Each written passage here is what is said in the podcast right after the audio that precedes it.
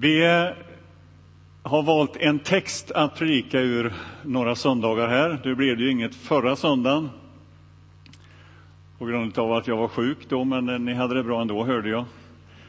Så det fungerar ju väldigt bra utan. Eh, och texten som vi ska läsa är hämtad från Lukas evangeliet, det 14 kapitlet. Och från den 25 versen. Och temat är Tänk efter före. På sidan 741. Stora skaror gick tillsammans med Jesus och han vände sig om och sa till dem om någon kommer till mig utan att hata sin far och sin mor och sin hustru och sina barn och sina syskon och därtill sitt eget liv kan han inte vara min lärjunge. Den som inte bär sitt kors och följer efter mig kan inte vara min lärjunge. Om någon av er vill bygga ett torn sätter han sig då inte ner och räknar ut vad det kostar för att se om han har råd med bygget.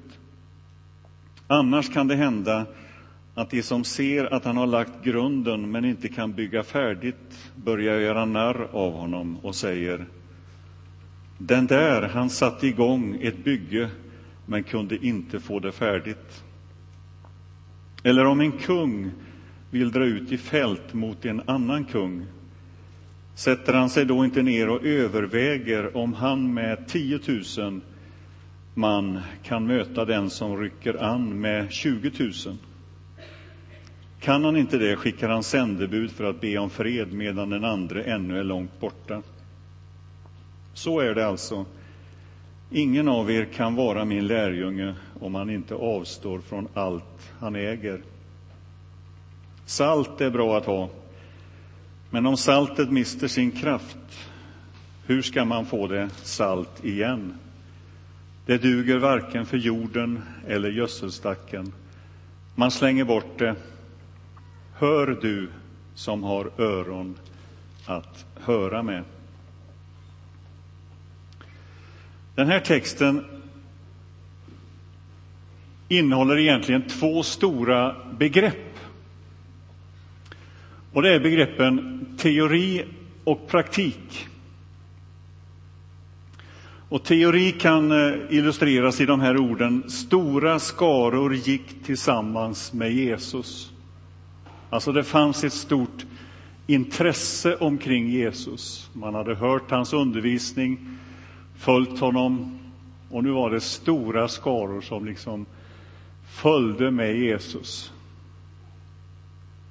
Och så vänder sig Jesus om och så säger han till den här skaran som följer honom, om någon kommer till mig, alltså han ger en inbjudan, han ställer upp villkoren för att följa honom.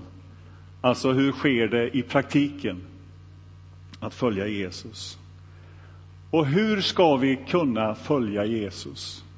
Alltså det är ju inga rimliga krav egentligen som Jesus ställer upp i de här textorden. Det kostar allt. Det är att lägga ribban ganska högt, som Jesus gör i den här texten. Hur ska det gå till? Hur ska jag kunna vara en Jesu lärjunge? Hur ska jag få till mitt bygge, mitt hus? Hur ska jag få till detta att kunna följa Jesus i den här världen? Hur många av er har hört historien om eh, krisen man hade på Edinburgh Zoo? Är det någon som inte har hört den historien? Och vad härligt! Då kommer det en gorilla här. Ser ni den?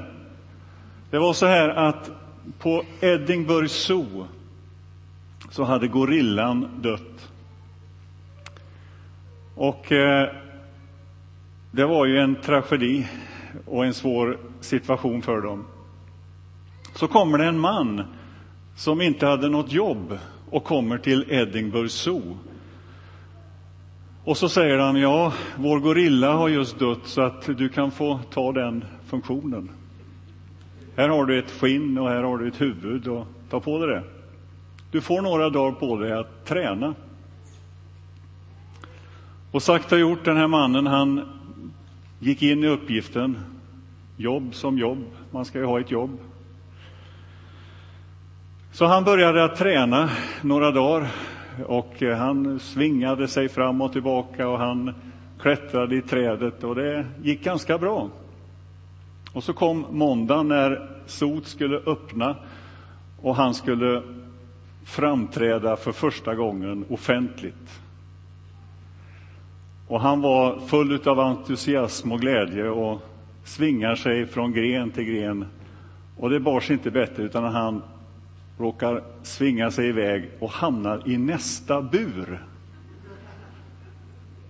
Och där fanns ett stort lejon i den buren. Och han dimper ner där på marken, några meter ifrån det här lejonet som sakta men säkert stryker sig runt munnen så här och reser sig upp och närmar sig vår vän gorillan. Och han blir ju alldeles förskräckt och skriker ut sin rädsla. Hjälp! Hjälp! ropar han högt och tydligt. Och då hör han lejonet säga Håll tyst, annars förlorar vi jobbet bägge två.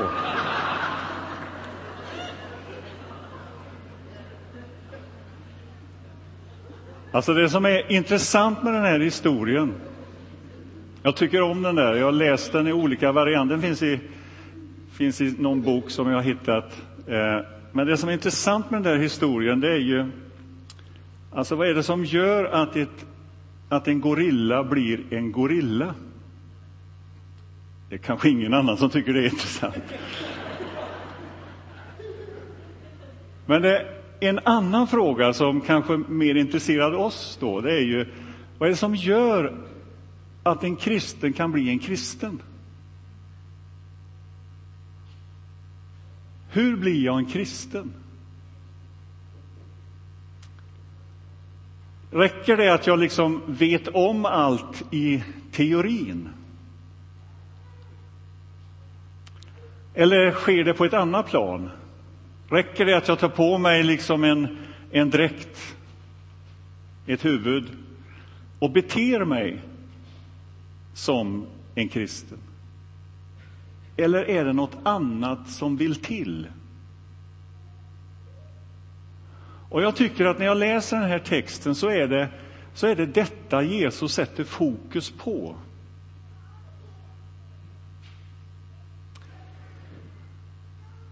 Och kanske det är så att, att du är en av de som går i den här stora, stora skaran av människor som följer liksom Jesus på avstånd. Och så vänder sig Jesus om just till dig och säger Kom, jag ska föra dig från teori till praktik. Från lära till liv. Inte därmed att han liksom tar bort den ena delen utan båda bitarna behövs. Intresset utav Jesus, nyfikenheten på att vem är han egentligen? Det är en förutsättning för att man ska liksom verkligen nås utav de orden som Jesus ger här, den här inbjudan som han ger i texten. Kom och se, säger Jesus egentligen till den här stora massan utav människor. Kom, jag riktar mig till dig personligen var du än står i livet. Du som är en i mängden. Jag vill föra dig till en personlig relation med mig. Och jag vill ge dig ett uppdrag i mitt rike.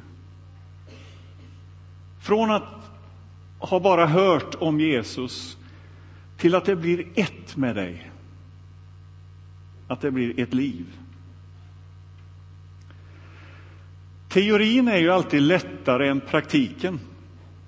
Det är lättare att, att läsa om hur saker och ting ska fungera. Men det är ju väldigt mycket svårare att göra det, det vet vi. Så är det ju på alla områden egentligen. En körskoleelev frågade sin lärare, bilskollärare, efter ovanligt många körlektioner. Då var det ovanligt många. Hur tycker du att det går? Varvid bilskolläraren säger, ja, teorin går väldigt bra. Men i praktiken fungerar det inte riktigt så bra. Och det kanske är en ganska bra beskrivning på livet egentligen. Och inte minst på det här att vara kristen. Att leva ett lärjungaliv är svårt. Fast man så gärna vill.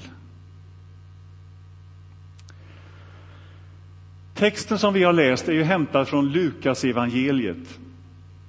Eh, Lukas är ju väldigt noggrann i sin beskrivning. Det är ju, eh, man kan säga att Lukas evangeliet är ju den, den första delen av Lukas berättelse. Den andra delen är ju apostlagärningarna, som Lukas också har skrivit.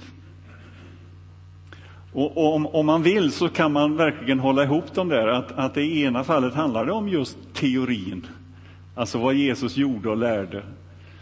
Och i apostlagärningarna handlar det om, om gärningar, om att göra. Eh, när man läser Lukas berättelse så, så är det en berättelse som handlar om att se frälsningen. Och i de första kapitlen, i det andra kapitlet, så talas det om en som heter Symeon, som fanns i templet. Och, och när Josef och Maria är där med Jesus som nyfött barn, så tar han barnet i sin famn, denne Symeon, och säger Nu har jag sett frälsningen.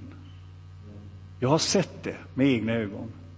Och det är ett sätt för Lukas att beskriva att detta som vi har hört om, som profeterna har talat om, det har nu blivit kött och blod. Det är en realitet, en verklighet.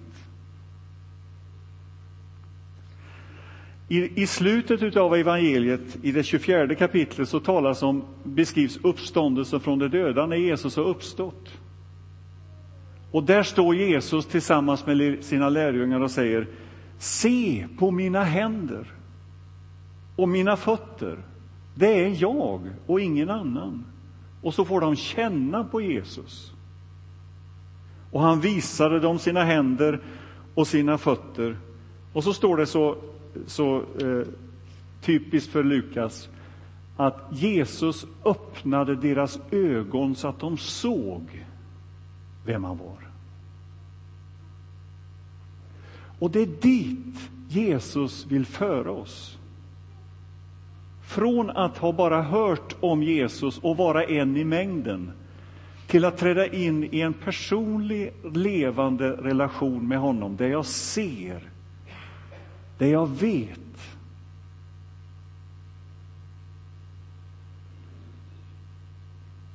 Jag läste eh, igen en bok av Ingela Agard där hon beskriver sin eh, omvändelse. Ingela Agard, journalist på Sveriges Television under många år. Eh, och, eh, hon gjorde ju en, en upplevelse av Jesus som hon beskriver så fantastiskt bra. Där hon säger, en kväll när jag satt där så kom Jesus in i mitt liv. Och så säger han, du behöver inte förstå allt. Du behöver inte förstå allt. Men i det ögonblicket så visste jag allt. Jag visste hur det ligger till, även om jag inte kan svara på alla frågor. Och det är en ganska bra beskrivning på precis det som Lukas är inne på här. Att se Jesus. Och vem kan hjälpa oss att se Jesus? Vem kan föra oss in i denna djupa relation, personliga relation med honom? Jo, det är Hjälparen, den helige Ande. Den heliga Ande som är den bästa gåvan vi kan få. Och som vill hjälpa oss att öppna våra ögon att vi ser. Jesus var noga med att beskriva för sina efterföljare att att det var Faderns uppgift, alltså Guds uppgift, att föra från teori till praktik, ifrån lära till liv. Jesus säger så här, är någon törstig så kom till mig och drick. Och så säger han till lärjungarna, ni skall få kraft när den heliga Ande kommer över er. Och detta är helt avgörande för att jag ska kunna leva som Jesu lärjunge. Jag kan aldrig tvinga mig själv att bli en bättre kristen. Jag kan inte låtsas vara det. Det måste komma inifrån. Det räcker inte med att jag tar på mig den här dräkten. Att jag svingar mig från gren till gren, att jag håller på och liksom låtsas att det fungerar. Det går inte. Det måste ske något här inne i mitt liv. Det är ju så här att en träd, ett träds uppgift, det är ju egentligen inte att bära frukt. Utan ett träds uppgift är att leva så nära källan eller vattnet som möjligt. Och Jesus är inne på det när han talar till sina lärjungar och säger Förbliv i mig, så bär ni rik frukt. Alltså, hur ska jag som lärjunge kunna bära frukt? Jo, bara på ett sätt, genom att förbli i Jesus och att han får förbli i mig. Inte genom att jag försöker och tar i.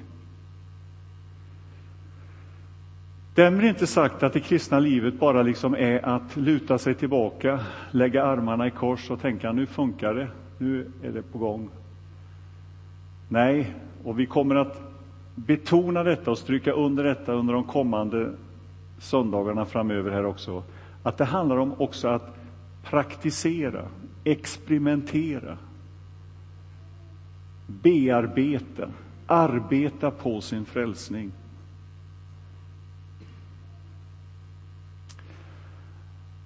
Den stora utmaningen, längtan och bönen i mitt liv eh, som Jesu lärjunge, det, det, är, det är detta med äkthet. Och jag tror jag delar den längtan med väldigt många utav oss. Alltså att det finns ett samband mellan teorin och praktiken. Att det jag tror på och bekänner mig till är ett med mitt liv. Och om detta inte sker så saknar jag trovärdighet som kristen. Och vi vet att det största intrycket som vi kan göra på vår omgivning. Och Jesus kommer ju till det här i slutet på den här texten. Alltså, hur ska jag kunna vara salt i den här världen? En bild på hur ska jag kunna göra skillnad i det sammanhang där jag finns? Hur, är det, hur, hur ska jag kunna göra det? Hur ska jag kunna leva trovärdigt? Då vet jag att det, det, är bara en sak och det är att mitt vittnesbörd är äkta.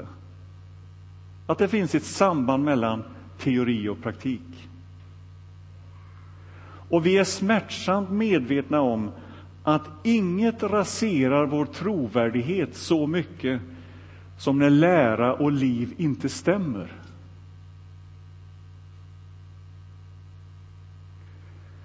Och det är till oss Jesus vänder sig i texten. Tänk efter före. Är jag redo för kostnaden att följa honom?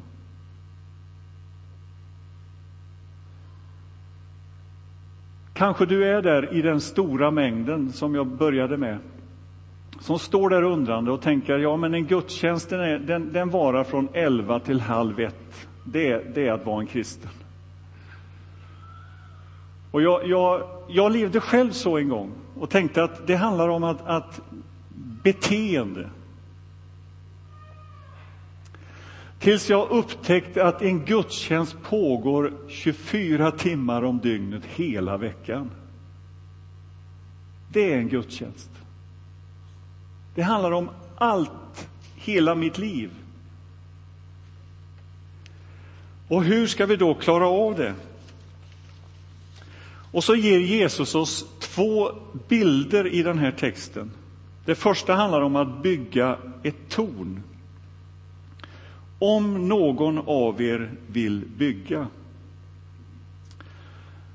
Du som jag längtar säkert efter att få att våra liv ska vara ett vackert bygge. Vi har drömmar, vi har visioner om hur våra liv ska vara. Att de ska vara vackra, att de ska vara inbjudande. Att vårt livsbygge ska påverka vår omgivning. Att vi ska göra skillnad där vi finns i vår vardag, bland de människor vi möter. Men hur ska det gå till? Jo, här riktar sig Jesus till vår vilja, till vårt beslut. Alltså, han riktar sig inte till vår förmåga, utan i första hand till vår vilja, om någon vill bygga ett torn. Den som bygger ett torn eller ett hus gör det ju frivilligt och överväger noga utseende, kostnader och arbete. Och vad Jesus säger här det är överväg noga om du vill följa mig.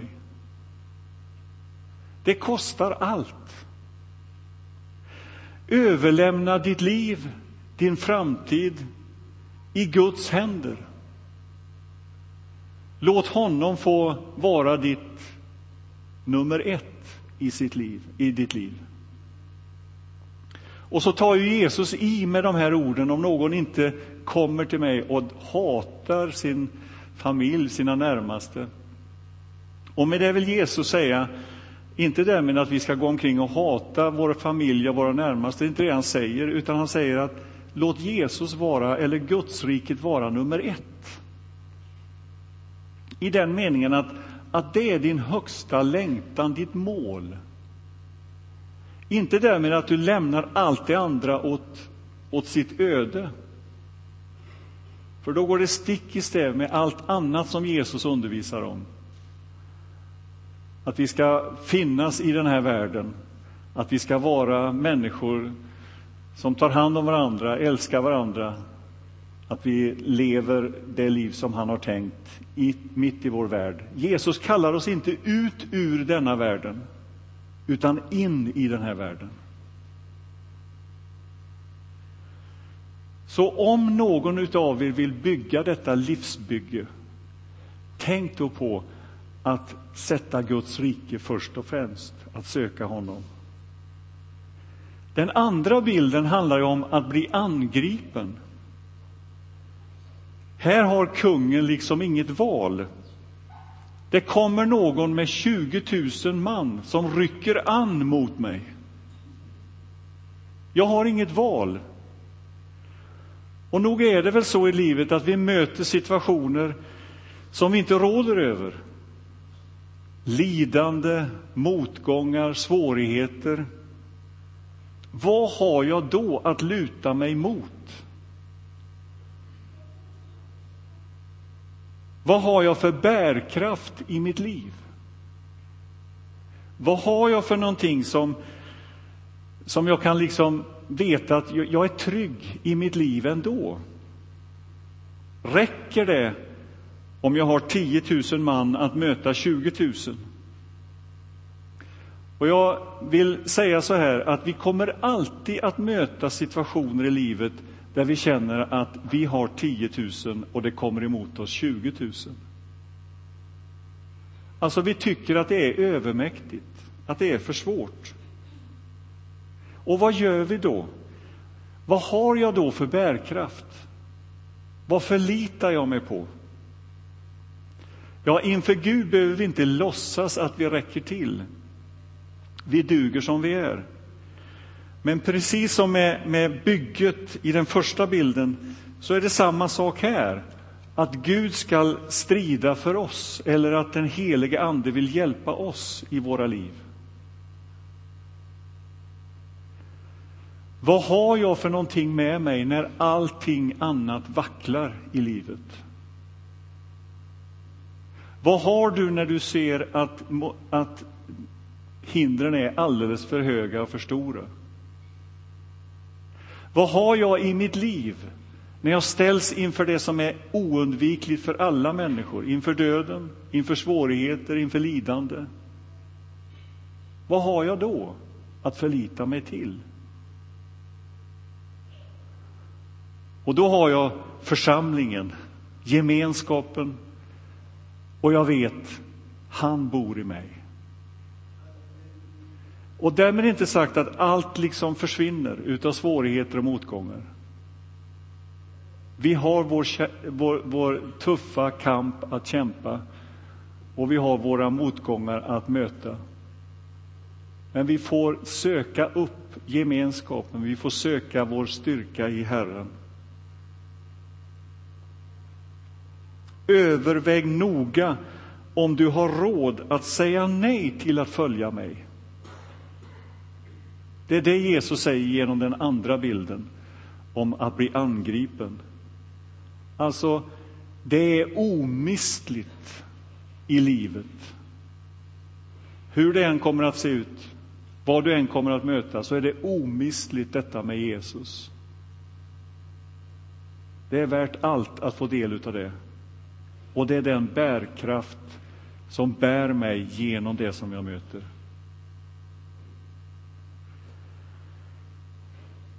På slutet så slänger Jesus in det här med saltet.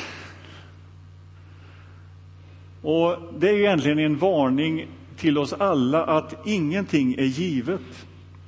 Alltså att även om vi har Jesus i våra liv så kan vi förlora kraften, sältan, visionen. Saker och ting kan hända. Hindren kanske blir för övermäktiga att vi inte kan härda ut. Och så är det på något sätt en uppmaning att leva nära källan, att behålla värmen, att förbli i Jesus, att leva i beroendet utav nåden, att söka Anden och att låta sig uppfyllas av Anden. Jesus vänder sig säkert också i den här texten med bilden av saltet till de fariseer och skriftlärde som fanns där, som ju skulle vara salt och ljus i den situationen men som hade kanske förlorat eller tappat bort sitt uppdrag. Och den faran finns för oss alla. Att sältan försvinner, att kraften, visionen försvinner. Och då kan vi bara göra en sak, och det är att söka oss tillbaka till den källan, till grunden, till utgångspunkten.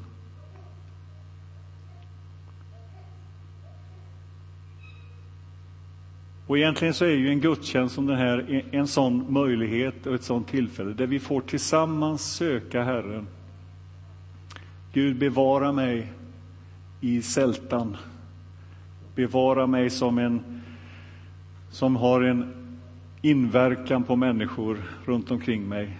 Låt lära och liv, teori och praktik få vara ett i mitt liv. Och så säger Jesus till sist Hör du som har öron att höra med.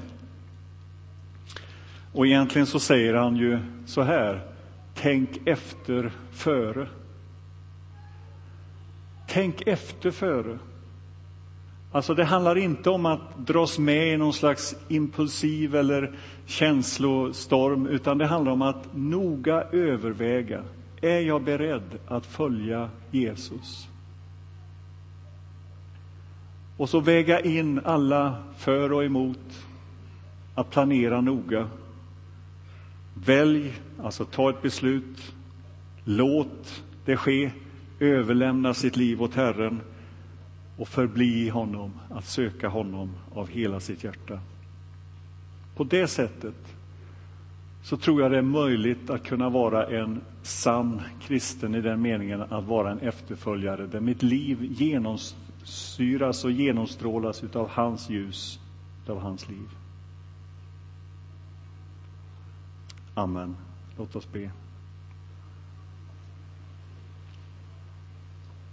Tack Jesus att du vänder dig till oss personligen med denna inbjudan att följa dig.